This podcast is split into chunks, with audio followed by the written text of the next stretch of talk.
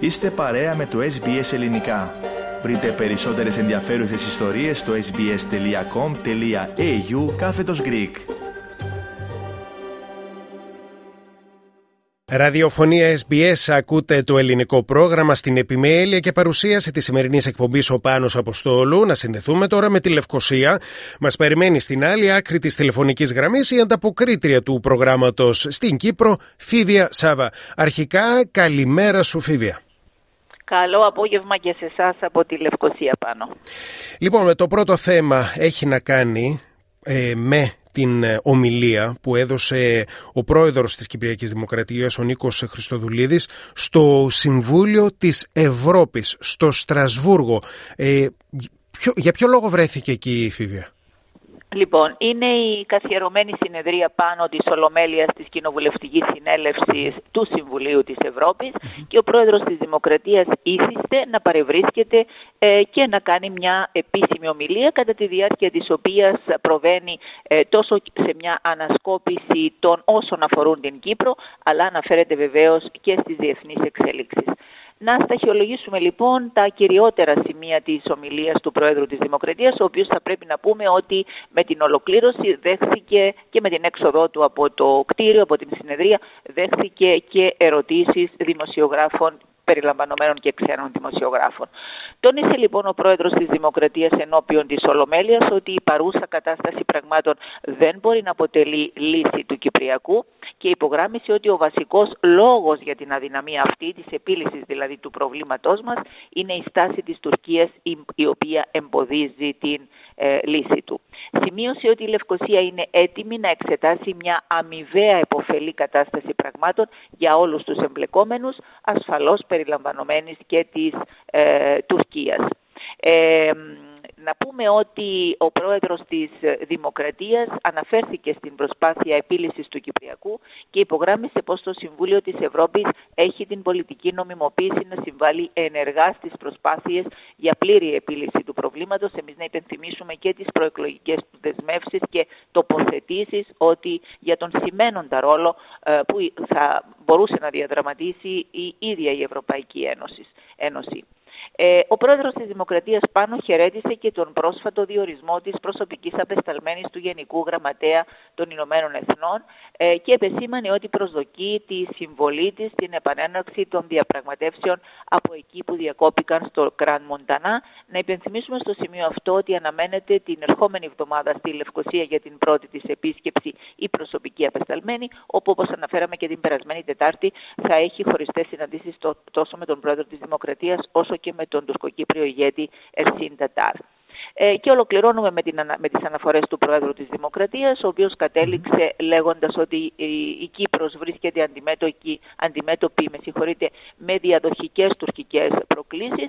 Όπως είπα, αναφέρθηκε και στις διεθνείς εξελίξεις και στους πολέμους που βρίσκονται σε εξέλιξη για να υποδείξει ότι τα παρατεταμένα πολιτικά διέξοδα δεν πρέπει να αντιμετωπίζονται με φυσικασμό και ότι η απουσία διαλόγου μπορεί να δημιουργήσει κύκλους αέναης με καταστροφικές συνέπειες. Στο Στρασβούργο ο πρόεδρος, στις Βρυξέλλες ο Υπουργός Εξωτερικών ε, συμμετείχε στις εργασίες του Συμβουλίου Εξωτερικών Υποθέσεων της Ευρωπαϊκής Ένωσης. Τι έγινε εκεί, Φιβία; Μάλιστα, ακριβώς πάνω. Εκεί ε, συζητήθηκε η κατάσταση ε, στη Μέση Ανατολή και η συνεχιζόμενη ρωσική επιθετικότητα ε, στην Ουκρανία. Βρίσκονταν αυτά τα δύο διεθνή καυτά θέματα στο επίκεντρο των εργασιών του Συμβουλίου Εξωτερικών Υποθέσεων της Ευρωπαϊκής Ένωσης. Ορθά ανέφερε ότι ε, πραγματοποιήθηκε στις γειτονικές με το Στρασβούργο Βρυξέλλες ε, και να πούμε ότι τη συζήτηση για την κατάσταση στη Μέση Ανατολή είχε προηγηθεί και μια άτυπη ανταλλαγή απόψεων σε χωριστές συναντήσεις που ο κύριος Κόμπος, ο, ο Υπουργός Εξωτερικών της Κύπρου, είχε με τους ομολόγους του, του Ισραήλ και της Παλαιστινιακής Αρχής. Να πούμε ότι ο Κωνσταντίνος Κόμπος κατά τη διάρκεια των συζητήσεων υπογράμμισε την ανάγκη για αναβίωση της ειρηνευτικής διαδικασίας για τη Μέση Ανατολή, επανέλαβε την ετοιμότητα της ε, χώρας μας να συμβάλλει στην απρόσκοπτη και ασφαλή παροχή ανθρωπιστικής βοήθειας στον άμαχο πληθυσμό στη Γάζα και σημείωσε ότι η αξιοποίηση του ανθρωπιστικού θαλάσσιου διαδρόμου εξακολουθεί να αποτελεί μια αξιόπιστη επιλογή προς αυτή την κατεύθυνση. Αναφέρθηκε και στην Ουκρανία ο Υπουργός Εξωτερικών ναρκωτικών της Κύπρου για να επαναλάβει την υποστήριξη της χώρας μας προς το Κίεβο, σημειώνοντας ότι αποδίδει μεγάλη σημασία στα μέτρα αποτροπής καταστρατήγησης των κυρώσεων. Να πούμε πάνω ότι στο περιθώριο του Συμβουλίου ο Υπουργός Εξωτερικών είχε διμερείς συναντήσεις με τους Υπουργούς Εξωτερικών της Σλοβακίας, της Ιορδανίας και της Παλαιστινιακής ε, Αρχής και συμμετείχε επίσης και στο Συμβούλιο Σύνδεσης Ευρωπαϊκής Ένωσης Αιγύπτου, ε, πραγματοποιώντας διμερή συνάντηση με τον Αιγύπτιο ομολογό του. Λοιπόν, θα πάμε σε ένα θέμα που έχει έτσι ένα οικονομικό χαρακτήρα. Αφορά το κυπριακό φυσικό αέριο στο τεμάχιο Κρόνος 2. Ποια είναι τα καλά νέα από εκεί, Φίβια; Λοιπόν, ε, τα καλά νέα πάνω είναι ότι φαίνεται ότι υπάρχει ε, αρκετή ε, ποσότητα υγραερίου, βεβαίως να πούμε ότι, φυσικού αερίου, να πούμε βεβαίως ότι η Κυπριακή κυβέρνηση ε, σύμφωνα με επίσημες δηλώσεις αναμένει επίσημη ενημέρωση από την εμπλεκόμενη σε αυτή την γεώτρηση εταιρεία που είναι η ΕΝΗ ε, και για να αξιολογήσει τα στοιχεία και να καθορίσει τα επόμενα βήματά της σε σχέση με την αξιοποίηση του Κυπριακού φυσικού αερίου. Ωστόσο, δημοσιογραφικές πληροφορίες και απαντώ αμέσως στο ερώτημά σου αναφέρουν ότι το αέριο που εντοπίστηκε στο συγκεκριμένο τεμάχιο, στο Κρόνος 2 δηλαδή, δίδει ενδείξεις ότι προέρχεται από ένα πλούσιο κοίτασμα. Ε, όπως είπαμε ε, όμως δεν είναι ακόμη ξεκάθαρο εάν πρόκειται για ταμιευτήρα φυσικού αερίου ο οποίος συγκοινωνεί με το κοίτασμα στον άλλο στόχο τον γειτονικό το Κρόνος 1 στο τεμάχιο 6 ή αν πρόκειται για νέο ανεξάρτητο ε, κοίτασμα. Αυτά τα δύο στοιχεία θα αποσαφινιστούν από την ανάλυση των δεδομένων που κάνει η Ιταλική εταιρεία ENI. Να πούμε ότι τι τελευταίες μέρες έγινε και μια συνάντηση του Υπουργού Ενέργειας με αξιωματούχους της εταιρείας ε, για την πρώτη ενημέρωση με βάση τα νέα δεδομένα. Ε, να πούμε ότι το συνολικό μέγεθος των ποσοτήτων στο συγκεκριμένο τεμάχιο ε, δύναται να φτάσει γύρω στα 8 τρισεκατομμύρια κυβικά πόδια, ποσότητα, και αυτό είναι πάρα πολύ αξιόλογο, που χαρακτηρίζεται, είναι μάλλον διπλάσια εκείνη του κοιτάσματος Αφροδίτης στο τεμάχιο 12, το μόνο το οποίο μέχρι σήμερα χαρακτηριστήκε ω εμπορικά εκμεταλλεύσιμο. Ε, Συνεπώς, για, εάν επαληθευτούν αυτές οι δημοσιογραφικές πληροφορίες και πρόκειται για διπλάσια ποσότητα, αντιλαμβάνεστε ότι είναι και διπλά εμπορικά ε, εκμεταλλεύσιμο. Τώρα, αυτό το οποίο ενδιαφέρει τον κόσμο και εμάς εδώ στην Κύπρο ήταν και η ανακοίνωση ε, του Υπουργού Ενέργειας της Κύπρου ο οποίος ανακοίνωσε ότι η φλόγα, η καθιερωμένη φλόγα ε, που ανάβει εκεί που γίνονται οι γεωτρήσεις έχει ήδη ανάπτυξη στο σημείο της γεώτρησης στο Κρόνος 2, πράγμα που φανερώνει ακριβώς και τα καλά νέα που αναμένουμε Λοιπόν, σε ένα κοινωνικό θέμα τώρα που έχει να κάνει με παιδιά κάτω των 14 ετών και έγκυες γυναίκες χρήστες ναρκωτικών στην Κύπρο. Πρόκειται για στοιχεία που παρουσιάστηκαν πρόσφατα φίβια. Μάλιστα πάνω από ε, το συγκλονιστικό αυτό στοιχείο γιατί πραγματικά ίσως είναι η πρώτη φορά που δίδονται ε, τέτοια στοιχεία και μάλιστα σε επίσημα βήματα, αποκαλύφθηκε ενώπιον της Επιτροπής Ανθρωπίνων Δικαιωμάτων της Βουλής των Αντιπροσώπων. Ε, εκεί βρισκόταν εκπρόσωπος της Υπηρεσίας Καταπολέμησης Ναρκωτικών, που είναι μια υπηρεσία που ανήκει στην αστυνομία ε, και προέρχονται από τον ίδιο αυτά τα στοιχεία. Χαρακτήρισε λερναία ίδρα την εξάπλωση των ναρκωτικών ε, σε παιδιά κάτω των 14 ετών παρακαλώ, αλλά ακόμη και σε έγκυες γυναίκες. Αποκάλυψε ότι τα τελευταία τρία χρόνια παραπέμφθηκαν για θεραπεία ε, πέραν των χιλίων ατόμων και συγκεκριμένα όπως είπε 1034 άτομα. Επίσης, σύμφωνα με τα στοιχεία του, ε, τα τελευταία 20 χρόνια τριπλασιάστηκαν οι χρήστες οι οποίοι ζήτησαν βοήθεια. Εκπρόσωπος του Εθνικού Κέντρου Τεκμηρίωσης και Πληροφόρησης για τα Ναρκωτικά είπε ότι το 2022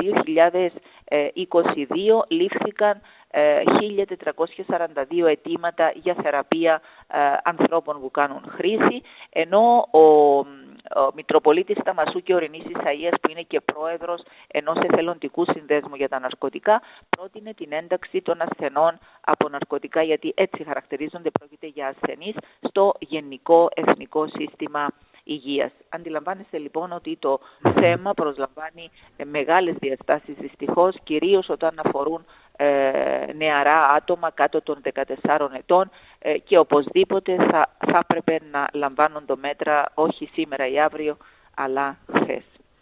Και το τελευταίο θέμα που θα ήθελα να θίξουμε σήμερα, Φίβια, έχει να κάνει με τις έντονες βροχοπτώσεις που έπληξαν πρόσφατα την ελεύθερη αμόχωστο και τι έγινε, ε, κάποια άτομα, ηλικιωμένα άτομα εγκλωβίστηκαν στα σπίτια τους. Ευτυχώς δεν είχαμε κάποια δυσάρεστα ή θύματα, έτσι; Όχι πάνω, ευτυχώς δεν είχαμε, παρόλο που πρόκειτο για ηλικιωμένα άτομα τα οποία ακριβώς λόγω των ραγδαίων βροχών που έπεσαν το βράδυ της ε, ε Δευτέρας, ε, χαράματα Τρίτης, ε, υπήρξαν τέσσερις περιπτώσεις σε χωριό της επαρχίας, της ελεύθερης επαρχίας της Αμοχώστου, ε, που πλημμύρισαν τα σπίτια τους και χρειάστηκε να κληθεί επιγόντως η πυροσβεστική υπηρεσία για να τους μετακινήσει, αφού είχαν εγκλωβιστεί μέσα στα σπίτια τους, βεβαίως έσπευσαν κοντά τους και συγγενικά τους πρόσωπα και ευτυχώς δεν διέτρεξε κανένας ε, οποιοδήποτε κίνδυνο.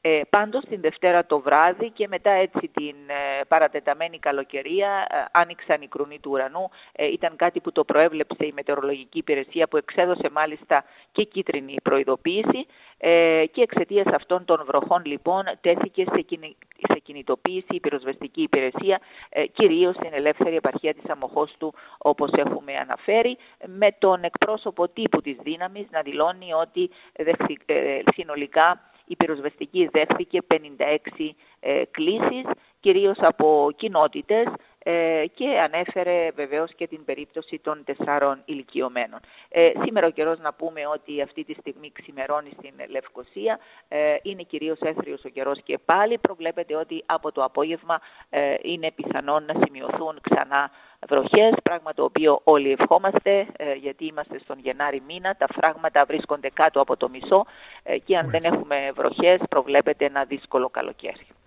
Λοιπόν και με αυτό σου το θέμα Φίβια να ολοκληρώσουμε την επικοινωνία μας. Ευχαριστούμε πάρα πολύ. Τα ξαναλέμε την επόμενη Τετάρτη. Καλή σου μέρα. Γεια σου Πάνο. Καλή συνέχεια. Θέλετε να ακούσετε περισσότερες ιστορίες σαν και αυτήν; Ακούστε στο Apple Podcast, στο Google Podcast, στο Spotify ή οπουδήποτε ακούτε podcast.